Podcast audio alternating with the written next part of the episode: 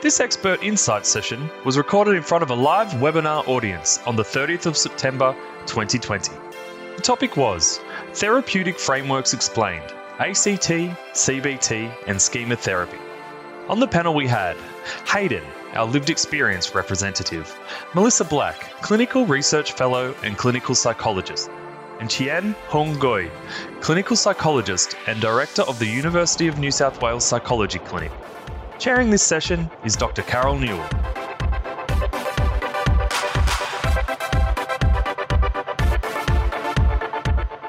Hi, everyone. I'm Carol Newall, and welcome to tonight's podcast at the Black Dog Institute. Um, today's podcast will be on therapeutic frameworks explained. We're going to be looking at ACT, acceptance commitment therapy, cognitive behavior therapy, schema, and uh, dialectic behavior therapy. All right, so before we get started, I just wanted to give my acknowledgement of country. Uh, the Black Dog Institute would like to acknowledge the Aboriginal and Torres Strait Islander peoples as Australia's first people and traditional custodians. We value their cultures, identities, and continuing connection with country, waters, kin, and community. We'd like to pay our respects to elders both past, present, and to the future, um, and are committed to making a positive contribution to the mental health and well-being of Aboriginal and Torres Strait Islander people across Australia. So, this is just a gentle reminder that our podcast will be recorded, um, and you can find our previous podcasts um, on this URL, this website here. Tonight's podcast is going to be recorded, and you will find us on YouTube as well as the um, SoundCloud and our Black Dog Institute um, web pages. All right, let's get started. Um, just a gentle reminder to everyone that we'd love to hear from you. Um, so we cannot uh, have you ask us questions live unfortunately uh, via the sound recording but if you open up your q&a uh, box you can pop all those questions in there and hopefully we will get to some of them um, which would be fantastic. We would love to hear from you. Um, audience participation uh, would be much appreciated. Uh, we do have a few structured questions uh, prepared for tonight, uh, but yes, we, we would love to hear from you if possible. Uh, let me now introduce um, our panel members for tonight. So, just to introduce myself, I'm the moderator. I'm Carol Newall, and I'm a Sydney clinical psychologist. Um, and I'm going to do a quick whip around to all our different panel members and have them introduce themselves and tell us a little bit about your background expertise that's relevant to tonight's podcast. So we might start with Melissa Black. Thanks, Carol. I'm Melissa Black. I'm a clinical psychologist and clinical research fellow at the Black Dog Institute. And clinically, I have been trained primarily in CBT and also training in mindfulness, ACT, and DBT, and use those in my practice. Um, and from a research perspective, I look at transdiagnostic treatments and transdiagnostic processes, so how we can integrate some of these ideas. Next, we might get Hayden, our lived experience representative, to introduce himself. Thanks, Carol. Um, yeah, so my name's Hayden. Uh, I'm a ceramicist by trade, um, but I've had uh, uh, quite an interesting mental health journey. Um, I've used both cognitive behavioral therapy and uh, acceptance commitment therapy along my journey. Um, and I'm currently just in a, a more traditional uh, therapy at the moment, uh, which is all going really well. So I'll be talking about that. Thanks, Hayden. And Chen. Hi there, everyone. I'm Chen Gooi from University of New South Wales. I'm a senior lecturer here, teaching primarily in the clinical psychology program here part of my role is also directing the University of New South Wales Psychology Clinic, which is our training clinic for clinical psychology postgraduate students. So lovely to see you all, and thank you for the invitation. So tonight's podcast is, I think, a little bit different from our previous podcast, which is we've you know really discussed controversy, controversies and issues around different topics. But tonight it's a little bit more educational, and we're going to go through the different frameworks, and we actually have a few slides prepared. We're going to start with the one everyone knows best. We won't stay too long on it, um, but we are going to introduce the one that all psychologists are trained on um, if they come through university pathways, which is cognitive behavior therapy. Um, shall I do this one or should I pass it over to one of the experts? I, because I prepared some of the slides, I might go through some of it, but I love for Melissa and Chen and even Hayden to be able to jump in. Um, so the basic description I have for a cognitive behavior therapy um, is that it looks at behavior, thoughts, feelings as intertwined, and that you know thoughts affects the way we feel, and it can also impact on how we behaved uh, in response to a specific situation. Um, so when we think about this, really, um, this is a slide that I prepared where we maybe look at somebody who may have social phobia, where they've been invited to a party. They may have thoughts such as, look, I want to enjoy myself. Um, I'll say something stupid and people will laugh. If you have some thoughts like that, you might feel very anxious and a little bit down. And as a consequence, uh, you may not uh, go to that party, you may avoid social connections. And of course, that worsens the situation. People might stop inviting that person to a party and they lack the chance to practice those social skills as well. So, in terms of thinking about cognitive behavior therapy, um, we might change uh, some of the thoughts that a client might have and present with, some of the thought errors. And we might focus on changing some of those behaviors as well through things like exposure therapy, uh, behavioral experiments, um, and you know even integrating some pleasant activities, uh, maybe even incorporating things like exercise to really lift that mood as well. Um, and so that's the basic for me. That's what I typically describe cognitive behavior therapy as um, for my clients. Um, so, Chen and Melissa, anything to add to that one? I think that's a pretty good summary, Carol. Oh, thank you, Chen. Coming from you, a clinic director, it's a it's a big compliment. Hayden, you've used yes. CBT as one of your first line of treatment. Can you tell us a little bit about your experience of cognitive behavior therapy and the things that you liked about it? Um, so my experience with cognitive behavioral therapy was um, sort of my second experience into um, in my mental health journey. Uh, my first experience ended up being quite traumatic, um, and it was a family therapy session that that just um, went down a, a, kind of a line of questioning that really triggered some stuff with me and was quite um, quite painful to relive in that moment and and not dealt with very well. So um, during my during the subsequent time, I was quite afraid of going to uh, seek some mental health um, um,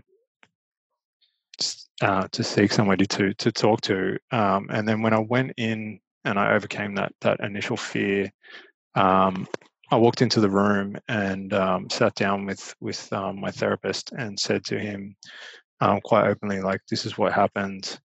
It was very painful. I don't want to do that. I want to talk about my past. I don't want to bring up any any old feelings. Nothing nothing good has come out of that for me. Um, I really need help with what I'm going through right now, and I really need some tools um, to deal with today."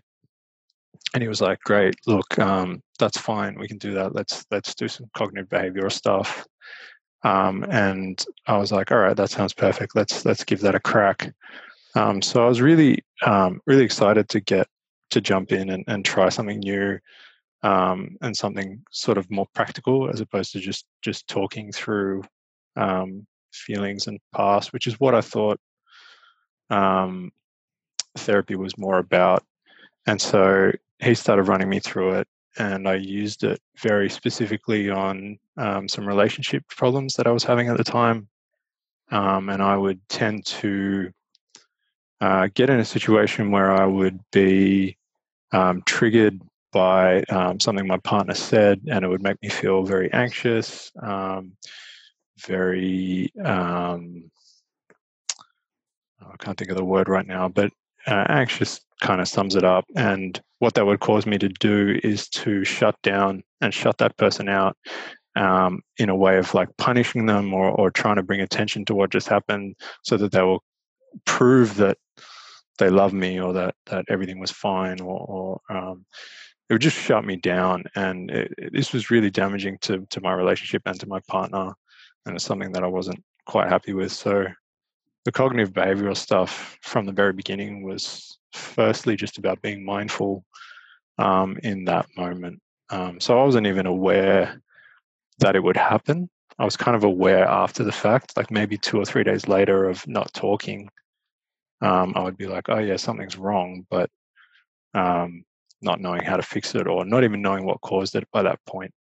So I very, um, very quickly got to a place with him um, that I could just be like, oh, wait, I think it's happening right now. And just be quite mindful of that and change the thoughts and the feelings in that moment. And I, I remember turning to my partner and feeling that and was just like, look, I'm having something's going on. I don't even know what triggered me. I don't know why, but something's changed and I'm feeling that that um, that behavior of wanting to shut down and wanting to shut you out. Um, I think I just need some time to to think on it. Um, and uh, she at the time was like, um, "Yeah, sure. Like, take all the time you need. That's that sounds great." Um, yeah. So Hayden, it sounds like it, it really helps in terms of organizing, kind of being able to see a cycle of of situations and, and things and responses that don't do so well. And I think one of the things I really like about CBT is that it sometimes helps us organize um, different yep. strategies um, to be able to break it down into different parts as well. Um, and so, uh, turning back to Chen and Melissa, you know, what are some of the things you like about CBT? Uh, if if I can jump in and echo what Hayden's been saying, that it really is that present focus. Then, yeah. if someone has quite a specific um, problem that they're working through, I was I was lucky enough to work on a spider phobia treatment trial, and you know CBT mm. works very well in that sort of framework.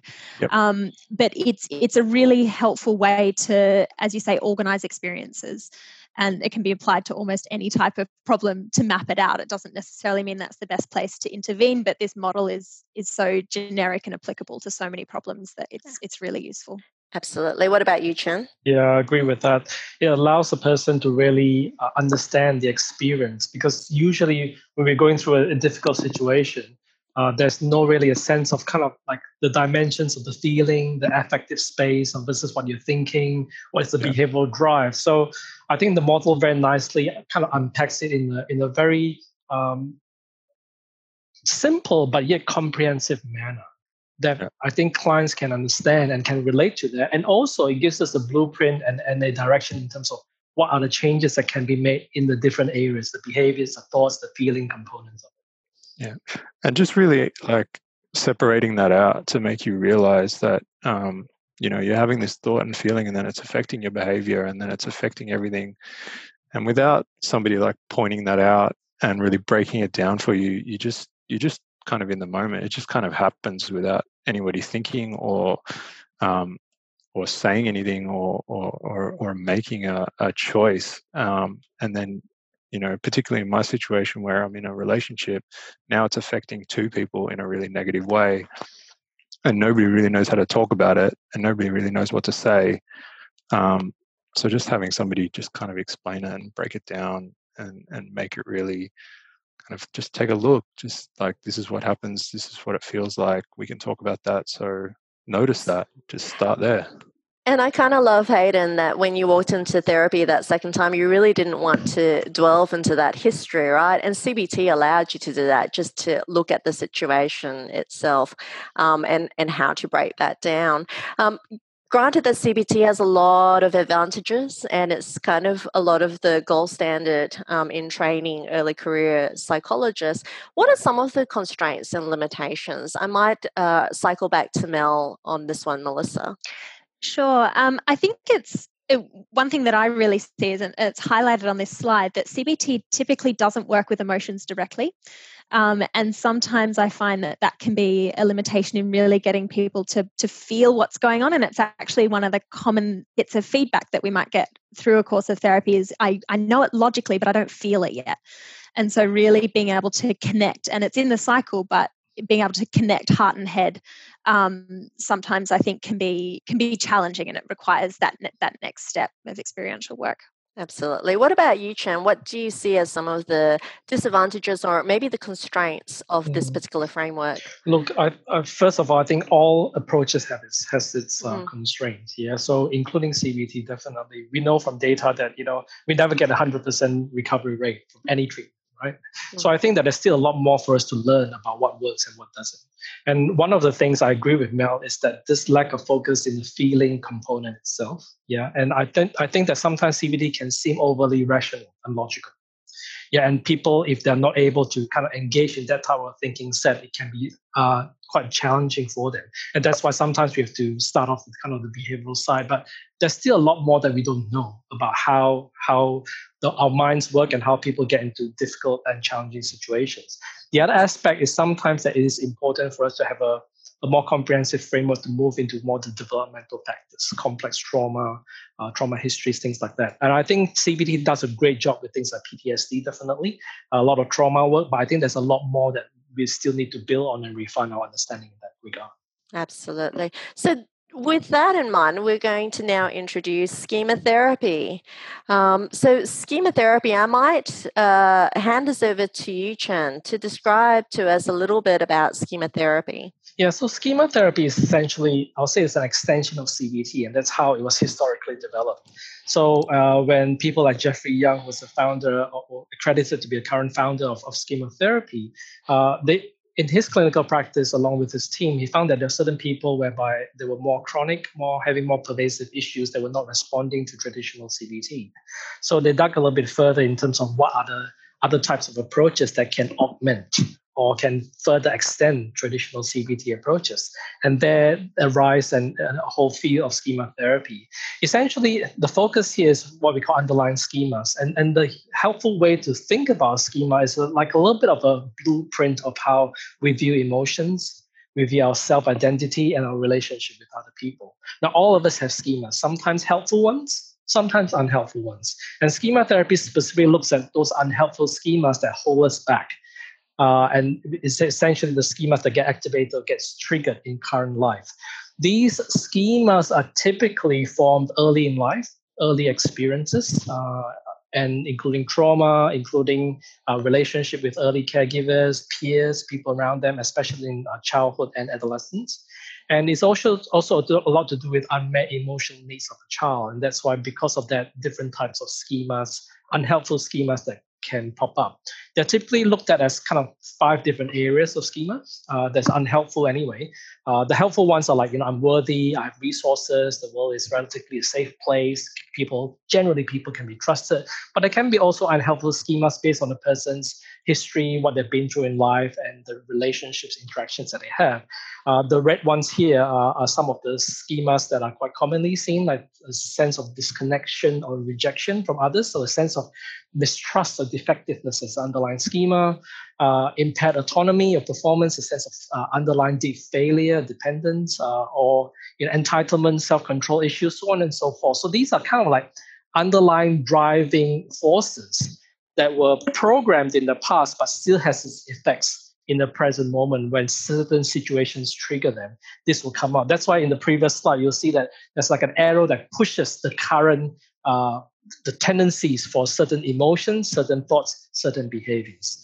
And that's why it's an extension of cbt in that it also the intervention point uses cognitive strategies behavioral strategies as well. And what i think schema therapy has has been has done very well is uh, augmented a lot of more emotional based strategies like imagery rescripting, using imagery work to work with past trauma, for example. Chair work to help a person recognize the different facets of a person's uh, identity, including the healthy parts, the parts that are not so helpful, the types of behavioral responses. So, in using the chair work, strengthening the parts that are helpful, and then making sense of how these different parts have come up to be. So that will be kind of a bit of a summary of what schema therapy is about. Yeah. Um, disorders where it has the strongest efficacy for schema, Chen. Like it was developed in response to certain disorders that didn't seem to shift uh, with CBT.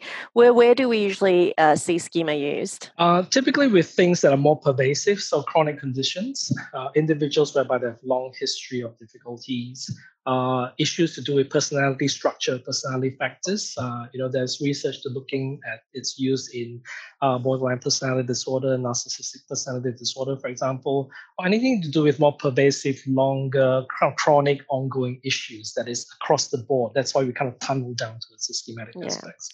And you know, you know, in speaking to to Hayden, you know, you didn't want to touch that history. Schema actually delves, I think, it's one of the core features of schemas. It actually looks at early life experiences, right? It really yeah. asks us to travel back to that um, developmental space. So it's something to keep in mind for people listening in. You know, it, you know, for clients who don't want to go into that space, maybe schema may not work so well because we do look at that developmental trajectory within within schema framework. Would you agree with that, Chen? That that early life experience, we we actually talk a lot about the imagery, that feeling that first first emerge um, in yes. in childhood or adolescence. Yeah, part of the work is to understand where these things come from right where how we've ended up here and, and what are the factors that contribute to that and part of the conversation often is understanding the origins of it and sometimes that can be very painful for clients as, as hayden correctly said you know sometimes yeah. it's just not easy and and if people don't want to go there not ready to go there then absolutely it's, it's not the right time to go there either yeah. yeah but schema does have that frame around uh, the emphasis yeah, I also found that doing the cognitive behavioral stuff um, when I was not prepared to go there or I had a bad experience already, um, it did actually give me the confidence and it did reinstall a lot of trust um, to then delve into a lot of deeper, more painful issues. So just having a little bit of cognitive training and just getting a little bit more tools like on my under my belt just like gave me a lot more trust with future practitioners and future therapies and allowed me to open up a lot more um, just in my general life as well with my partner with with people around me. Um, so yeah it can be i feel like cognitive behavioral stuff another another great point about it is that it, it it's a really good foundation. Uh, it gives you a really good like grounding of like okay i can have a if this has a positive effect i can i can have a positive effect on my mental health and i'm i'm ready to to delve into harder stuff and I think the general recommendation has been that, you know, we usually start with CBT for a lot of disorders and then maybe move on to schema. And it's almost like easing a client into it. But we also have people out there who practice straight schema as well, right? They use schema as the first framework. There's a question here from an attendee um, who said, uh, Is schema work relevant to individuals who have experienced significant trauma? Could this be potentially harmful? Chen. Yeah. Um, yes, it can be uh, definitely be relevant for individuals with uh, significant trauma, complex trauma, specific traumas in the past, uh, because that's often how a lot of these uh, schemas are generated. So part of the process is to look at that. And can it be harmful? I'll say that schema therapy is a tool, right? And it depends on how a person wields this tool, right? As, as Hayden has said early on, you know, sometimes when clinicians are almost too keen to jump in without recognizing uh, where the client is at, then that can be unhelpful. Yeah, but if the client is ready or there's a process that's working up towards that, a proper rationale, properly understanding the reasons why we're doing, we're going certain directions in therapy, then that can be a very helpful experience too. So I'll say that uh, it is by design, things like schema therapy and other types of even CBT does a fair bit of uh, trauma work, even, even things like EMDR does a fair bit of trauma work, is how a person uses these tools uh, that make it harmful or beneficial. We're going to have a chat now about acceptance and commitment therapy. So I might get Mel to now describe to us acceptance and commitment therapy. Thank you, Carol, and I'll, I'll, get Chen to jump in at any point as well.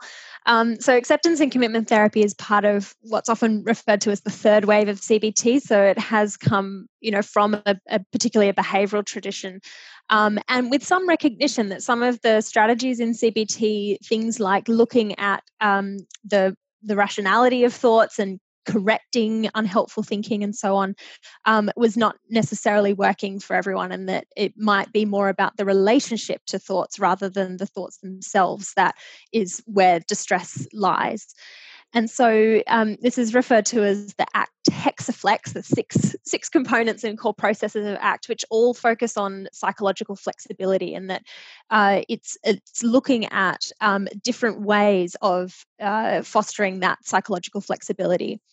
So just running through them very quickly. So you know mindfulness is a strong tradition in in act and so being able to contact the present moment being able to sit with difficult feelings um, and and just noticing them and being aware of them and and how to shift attention between those things. Um, values is another really core component and and this comes back to really needing to have shared goals with the the person that you're working with. But we think of values as uh, the the metaphor that I like is that values are the directions on a compass and goals are the destinations. Um, and so you can never really achieve a value, but it's more that you're um, acting in line with values and, and doing things that are consistent with them. And that's where the committed action piece comes in. And so doing things, and that's really the behavioral part of ACT and, and really looking at whether what you're doing is in line with your overall values and you know whether you're doing things that are moving you away from them or just not moving you towards your values. Um, self as context looks at you know that that the self is the only constant across um, different situations, and that we can have an idea of ourselves as um, a daughter or a son, and as a psychologist, and as a chef, or you know all these different identities. But actually, yourself is the only constant between those things, and so needing to work out who the core self is. Um, cognitive defusion is really that uh, that process of being able to look at the relationship to thinking. Um, and so uh, we we actually had a um, a technical glitch earlier where someone was coming through really high pitched and that's actually one of the act techniques and that you know being able to say really painful things um, in different ways can actually reduce the the power and strength of those. Um, but really being able to to unhitch from from negative thinking and and allow them to be there, um, but working with the distress. And then acceptance as well, and and I guess it's it's it's in the name of it, but really being able to confront difficulty and a recognition that human experience it, it, suffering is common to the human experience, um, and being able to sit with those difficulties.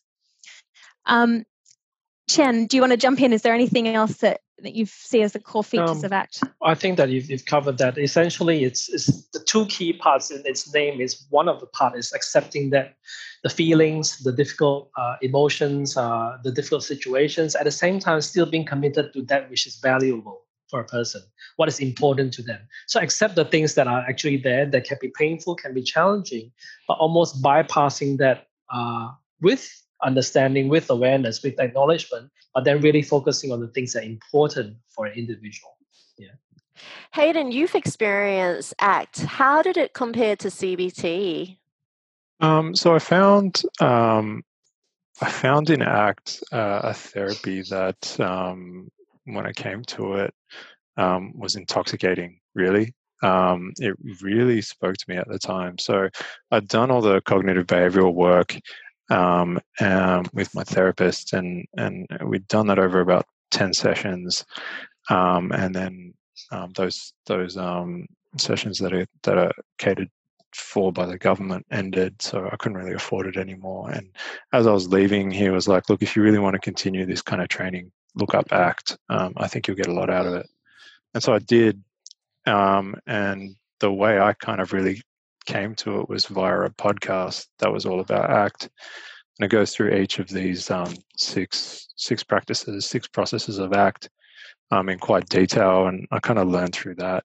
Um, and it, and it said at the time, even like um, there was one about cognitive defusion, um, and they were going through all the ways you can defuse from certain thoughts um, and painful thoughts and painful emotions and feelings and um, and they were like, "Yeah, this this can be a very intoxicating kind of part of it um, because uh, it's it can have a real profound effect, and it did for me. Um, I was able to take like really negative thoughts and real things that were holding me back, and just separate from them um, to the point where it, it, felt like they were gone, and, and I wasn't dealing with them.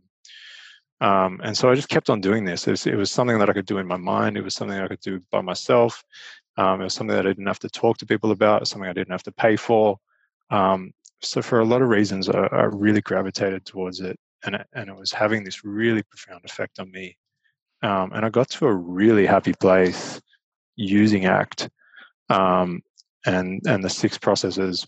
But what I found is after using it for many years by myself was probably not the best way to do it.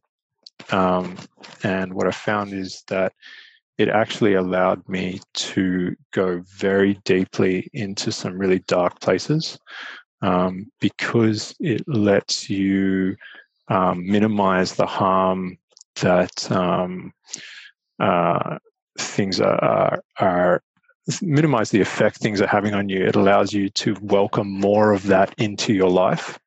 Um, so, so I ended up taking on way more emotional burden from other people than I normally should have been able to do. Um, and I gave very little because I could take care of everything that I thought I needed to inside my own head. I didn't have to ask for help. I didn't have to talk about my problems, and so I just ended up in this this um, problematic space where I was taking everybody's emotional burdens inside me to try and deal with them um, inside me. Um, and it just took me to a very, very dark place after a while. Uh, and I, um, I completely burnt out and, and was completely emotionally wrecked um, and had to go get some, some, um, some therapy after that, quite intense therapy. That that sounds like a really interesting take on ACT, and that it may be that you need a little bit more of that therapist guidance to be able to constrain it and potentially potentially guide you in its use. Well, yeah. Um, well, like one thing that I've been talking about with my therapist um, currently is is my lack of boundaries. I don't have any boundaries when it comes to people. Um, I love to talk, and I love to let people talk at me and and I love to encourage people to to say really really painful things that are going on and I just take them on and act really allowed me to take on way too much um, and while so it was like this this really weird space and I, I kind of wish that I could I wish that I had done it with somebody. I wish I'd had a guide. I wish I had somebody to talk to about it because I'm sure they would have guided me through a lot of these pitfalls. Um, but uh, having had the cognitive behavioral training and um, a lot of it uh, really set me up to do all this ACT therapy stuff by myself. It just made a lot of sense. Um, I was able to build on everything that I've worked on. All the tools seemed to plug and play almost um, almost interchangeably between the two therapies. Um, and ACT just like that whole idea of psychological flexibility um, just just yeah, it was just it, was just great. It just felt really good. Um, it allowed me to take it allowed me to use it for, for almost anything in my life and and that's kind of the, the point of act it it kind of works in so many different spaces um, but i think it definitely needs somebody to work with so if you're trying to do it all by yourself you're just going to get yourself into trouble yeah. pretty much mm. Um, so there's another question here uh, from our attendee. Um, what is the practical difference between ACT and mindfulness therapy, Melissa? Um, I I would say that m- mindfulness actually encompasses a range of different um, therapeutic traditions, but also tools, you know, as, as Chien was talking about, and that mindfulness can be anything from meditation to other ways of, of being aware and, and paying attention to what you're doing. Um, and so ACT really uses mindfulness as as one of the the tools, and it does filter through all of it, but it also has that behavioral piece of then acting and and making changes in that committed action as well. Absolutely. Um, what are some of the constraints, do you think, Chien, of ACT um, compared to maybe other frameworks? I think it comes down to match and fit. Um, I think sometimes people take to CBT mm-hmm. uh, very well. Sometimes people take to ACT very well. There's just sense of, of how it matches and, and it fits their way of viewing the world and the experiences. So I would think that probably comes out a little bit more towards the match and the fit. Yeah. And and we've we've discussed this a little bit, Melissa and Chien, um, that you know we for ACT, uh, and I, I don't use it as much as I use CBT and schema. When I mention ACT, there's sometimes a very strong pushback from CBT therapists. And I've always wondered, what was that about? Because, you know, e- even within research institutes, um, when we mention ACT uh, within, you know, that, that, that context, there's this really strong oh, push against it Why do you think that might be, Chien? Maybe it's uh, into controversy now. pure sibling rivalry, perhaps. Uh, I think CBT has been around for way longer. And look, the founders of ACT, uh, all three of them, uh, have pretty strong traditions either in cognitive or cognitive behavioral therapy. Uh, uh, across Steve Hayes, Kirk Strosahl, and also Kelly Wilson. And I think that's sometimes with CBT is that um, it's great in terms of uh, working against non-evidence-based therapies. I think it, it, that's how it started. It created this created this culture of looking at evidence. Uh, so sometimes it can be overly severe sometimes, but it looks at the new kid on the block sometimes because there's there's an inbuilt sense of being critical, which is I think very important. It gave us our feel a lot to be grateful for. But sometimes the shadow of that is that when there's new kid on the block, it might take a little bit of time before they kind of say, well, hang on, what's the evidence for you to say that this is something that works? Now, fast forward 10, 20 years down the track, now the ACT has established a much stronger evidence base. In fact, uh, the, the, the people who are really big in CBT, like Stephen Hofmann and the founders of, of ACT, are in fact collaborating a lot these days. And uh, I think, Melissa, you were, you were saying a, a lot about what they're kind of currently publishing together. You want to speak a little bit more about that? There has been a renewed interest in or a, a move towards process based therapy and really that um, Stephen Hoff, uh, sorry, Stephen Hayes and Stefan Hofmann are both coming from both ACT and, and CBT, but looking at the shared processes and that this is where we should be focusing our interventions and how these interventions are actually working. Um, there are lots of shared features, and that you know CBT in lots of ways does encourage psychological flexibility, um, and and similarly, you know, panic surfing in CBT for panic disorder is a form of of mindfulness, and you know surfing those difficult feelings. Um, so really looking at how there there are lots of shared features rather than differences. Yeah. It's almost like sorry. Go for it. Go for it. It's almost like both have, have matured and kind of said, oh, we, we both have evidence and we both are looking at the same thing, which is helping people. So let's kind of put everything on the table and say, like, how do you do it? How do I do it? Are we looking yeah. at similar or different processes and let's learn from each other, which is happening over the last three to five years only, really. And really about last three years or so, they're starting to come together more yeah. Do you think that answers maybe some of the, que- the question I've got here from an attendee is what are the assessment process key indicators for determining fit, which is a little bit of that process based model, isn't it? Melissa, what do you yeah, think? Is, I, it, is it no longer about picking one framework over the other, but drawing from key elements? Yeah, I'm not sure whether process-based therapy has quite got there, and that we don't routinely assess for you know all the different mm. processes that someone could be um, experiencing. Um, but I think referring back to to Hayden's experience, that it can be about the journey and where someone's at, and as, as Chien was saying, the match, um, and also the the type of difficulty that sometimes really specific problems are quite well targeted with CBT, but if someone has a general sense of, um, you know, we can refer to Russ Harris as the happiness track, you know, trap, this general sense of unhappiness and not really knowing where things are going, that the values framework in ACT can be incredibly valuable. Absolutely. Hayden, I accidentally cut you off. Did you want to add anything to that? Uh, no, I was just going to say that um, yeah, a lot of my a lot of the stuff that I, I um, used in ACT therapy, um, like uh, the acceptance and the mindfulness and, and all that kind of stuff, was was all stuff that I learned while doing cognitive behavioral therapy. So like, they're very interchangeable. They've got you know like they both work really well. They both got great things in common, and I think that's more what people need to do is just just realize that they're they're both really important. Absolutely. So I might move us along here to the next therapy framework here, which is dialectical behavior therapy. Mel, I might get you to speak to this one again. Sure, thanks, Carol. Um, so we, we haven't put everything on the slide here, but the the idea of um, dialectical behavior therapy is that, and first talking about dialectics, is the idea that there can be two seemingly opposite things that don't necessarily need to be in tension, but rather can uh, exist together, and you know that synthesis between or integration between. And so the core dialectic in DBT is acceptance and change, and that both of those things can occur, um, and that there might be some things you accept accept and some things you change, but there doesn't need to necessarily be one or the other.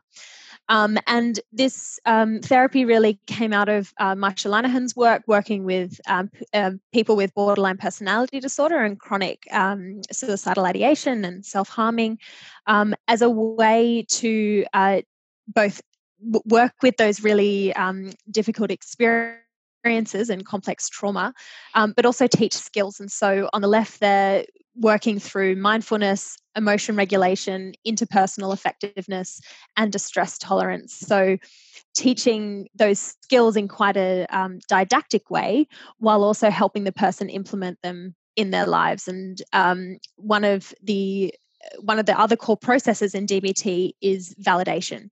And of course, all good therapy will validate a person's experiences, but really being able to look at uh, someone's emotional vulnerability and their um, some biological factors that might predispose them to experiencing um, difficult emotions, and also how invalidating experiences over time have made regulating emotions quite difficult.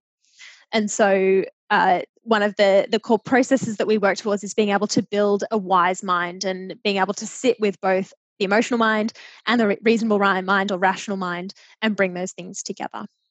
Yep. Um, and, and Mel, tell us a little bit about the origin of DBT. Why was it developed in, in terms of it was in response to quite specific disorders, wasn't it?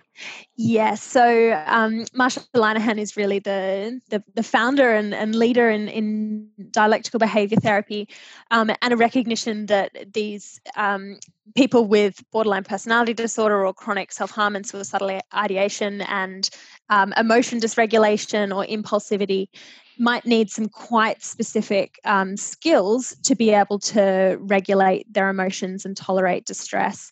And so it, it goes into a lot more detail and quite specific compared to um, certainly CBT in being able to teach those skills, but also that that biosocial theory of recognizing where the problems might have come from.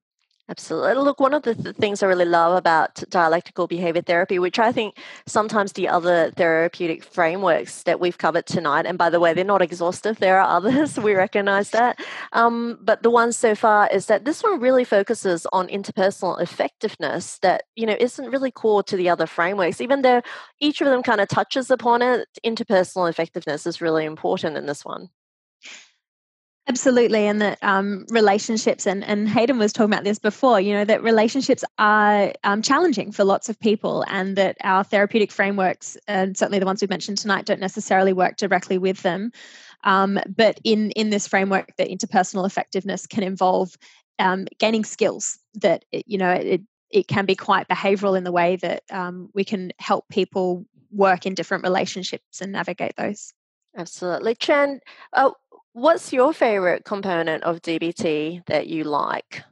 I think it's how comprehensive it is because mm. it deals with uh, almost all different aspects of it. And that, that's why DBT, if done uh, according to what it's meant to be, it takes about a year at least, right? Mm. You, you attend skills training workshops, that's one component you do individual therapy, which is the second component. And thirdly, you do have phone coaching as well, which means when you're highly distressed, you can ring the therapist to actually get it's a short consult, it's not a long session, short consult to remind you of the skills used.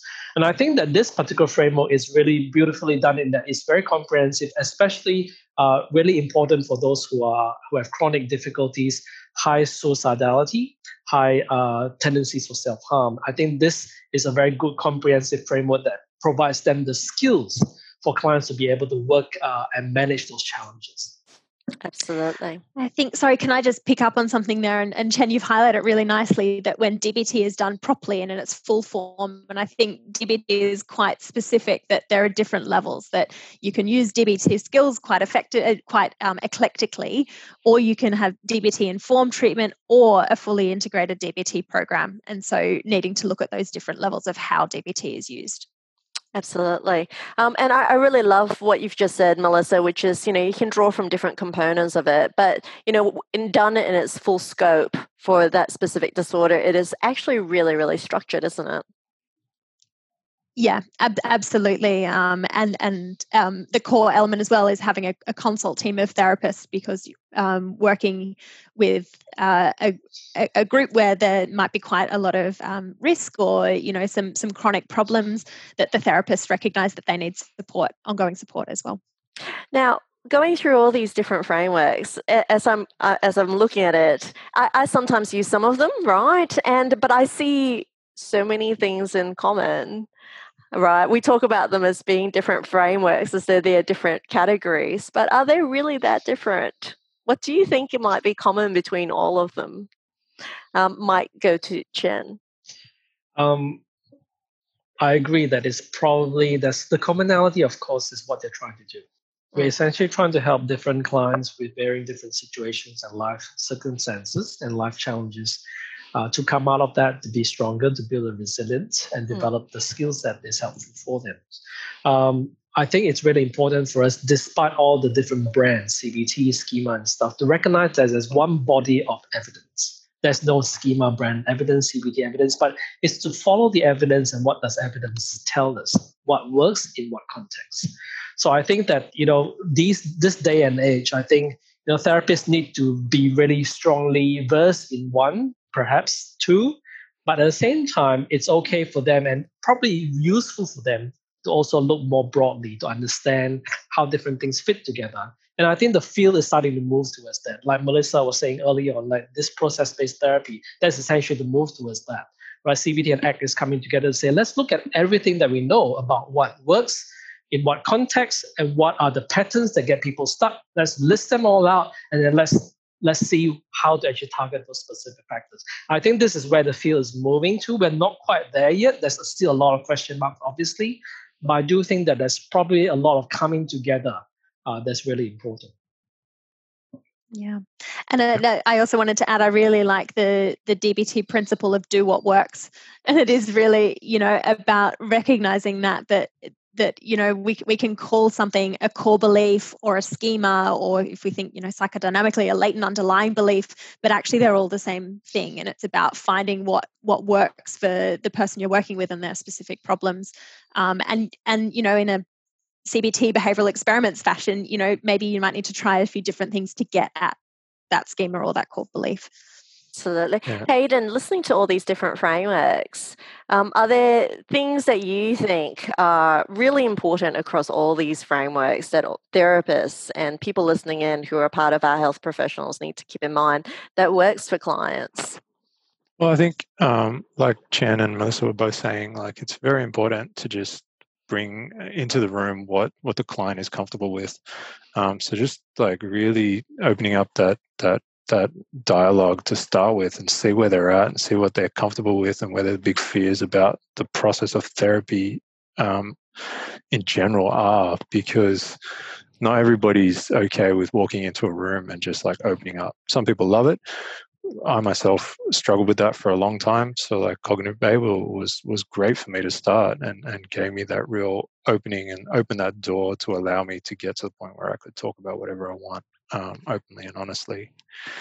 Um, and then also, like throughout all the frameworks, it seems like mindfulness and uh, acceptance um, are, are, two big, two big um, processes that that seem to go through through everything. Which, in my experience as well, is super important because first of all, you need to be mindful of what you're going through so you can bring that to the room so you can talk about it um, without without you being the the person like the the expert in you, um, then nothing's going to happen. You know, you you can talk about what's going on or what you keep doing, but if you're not going to talk about you know like what's going on in your head or, or the thoughts or the schemas or or um, the things that you're stuck on um, or or how it feels or or when it happens then then you, you can get stuck in the room not fixing anything um, so and then and then the acceptance part of that as well is just like just being able to be like okay yeah this is happening. I can accept that it's happening and i, I can just talk about that. Like i don't like it uh, uh that but that's why i'm here. I'm, I'm not proud of it. Um, it's not it's not something that i really want to have inside me which is usually the problem. Like that's that's you're not accepting something. Um, I find more often than not. So, yeah, those are, Yeah, so there's acceptance and, and mindfulness um, practices throughout all the therapies. Really important. And it, it, sounds to me like, as you're describing it in your experiences, that the process is really important. That therapeutic alliance seems quite important. And Chien, you know, we've kind of talked a little bit about this. Yeah. One of the best predictors of of benefits at the end of, of treatment are things like goal setting, right? That's right. Um, if, if, you look at the body of literature uh, by people like Bruce Van Paul and Zac Imel, uh, you'll find this literature around what they call common factors. So these are factors that are common across different psychotherapeutic approaches. And what they've, they've taken is that they've stripped away all the brands, essentially, and looked at, when they look at psychotherapeutic processes, what are the large contributors to treatment outcomes? And one of the things that are at the foreground and that's the largest factor, high loading, is goal consensus and collaboration. That means agreement of goal between the clinician and the client.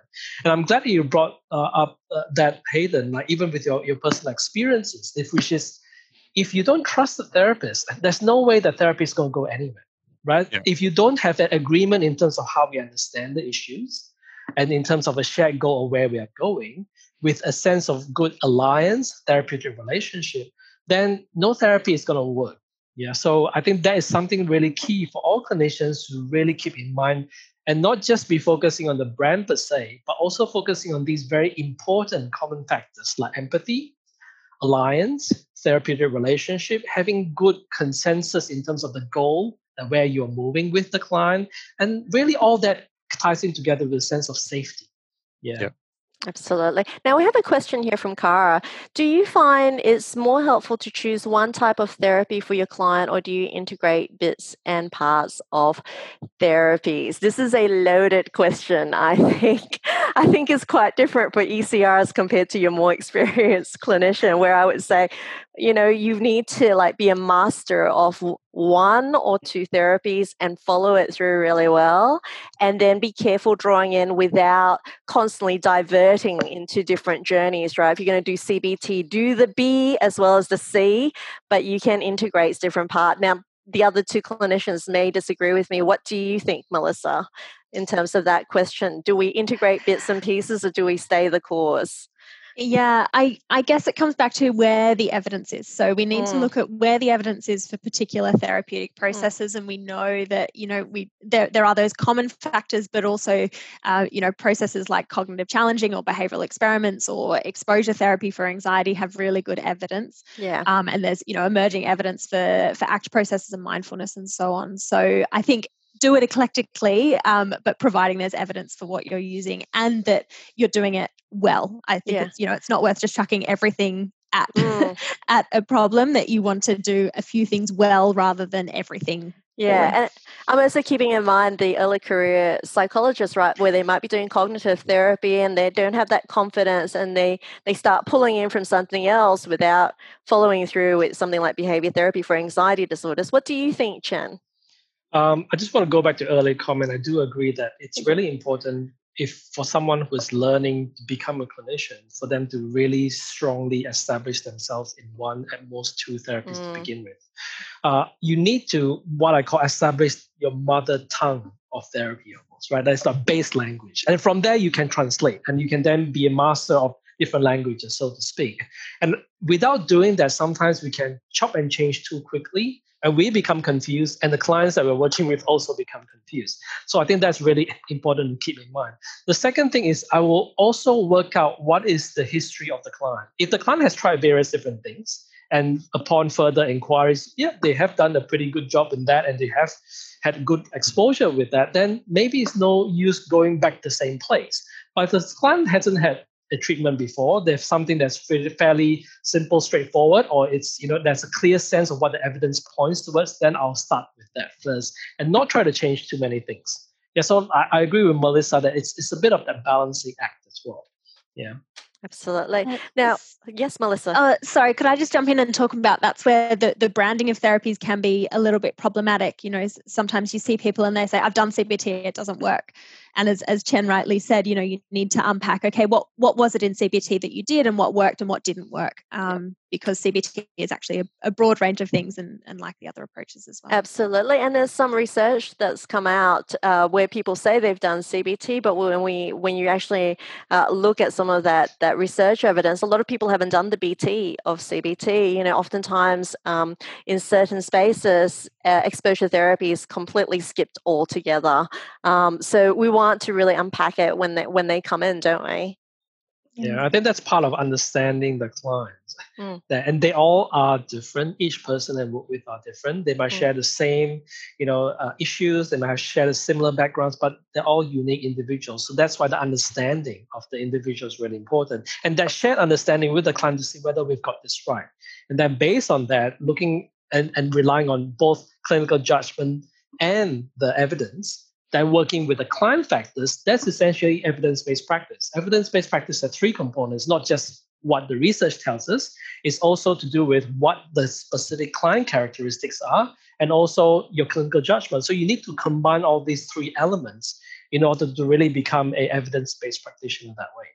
Absolutely. So we are heading towards the end of our podcast tonight with three minutes left, and I wanted to give Hayden the final word in our podcast tonight. Um, for people who are listening, right? Um, what's your advice to those listening in, thinking about seeking help? They've heard about some of these different frameworks um, and don't know where to start. Um, my advice would be just start anywhere. Um, so the first thing is is just just walk in the door, just make the appointment, just start talking to somebody, um, and I, I, would I would preface that as well by saying, look, if it, if it's not going well, that's okay as well. That's not a reflection of you. That's not a reflection of your mental health. It's not a reflection of anything other than just like maybe you're not. It's not the best fit with with with the therapist. It's just not working. Um, and try somebody else. Like that was my biggest problem is that um, when I first did did therapy and it didn't go well, and I had a really traumatic experience, it stopped me from from seeking help for a very long time, and um, that's that was hugely detrimental. It set me back, you know, a decade almost. Um, and uh, I wish I would have gone sooner, but that was just my journey. Uh, and I'm not I'm not super upset about it because I'm in a very healthy place now, and I, I really um, I really enjoy um, therapy and and and my mental health journey. So just just get started. Um, talk to somebody. Talk to a friend. Get a recommendation. Um, one of the reasons why I'm with my current therapist is um, is that she's been helping my sister for a very long time, and I could see in my sister some amazing changes. So I was I was very happy to to to try that out and and see if that worked for me. Um, so yeah, get get recommendations, um, but just just do it. Just try it. It's it's really important for everybody.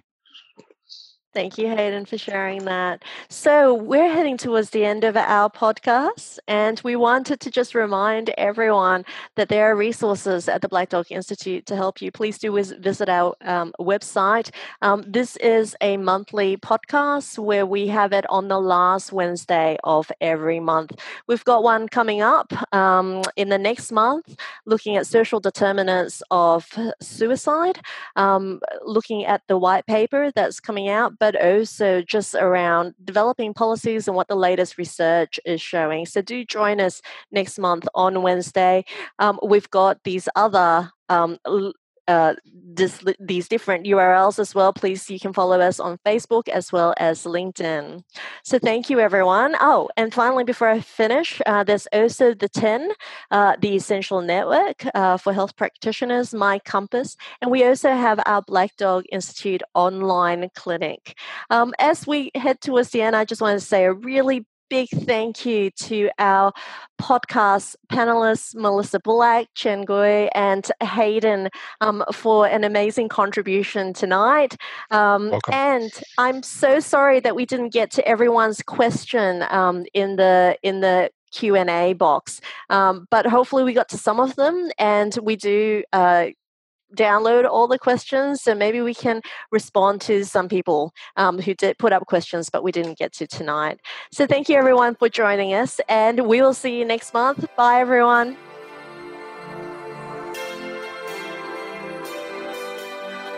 Thank you for listening. If you'd like to hear more of our podcasts subscribe to and review black dog institute on itunes or your preferred podcasting platform If you're interested in knowing more about our educational programs and research, please visit our website at blackdoginstitute.org.au.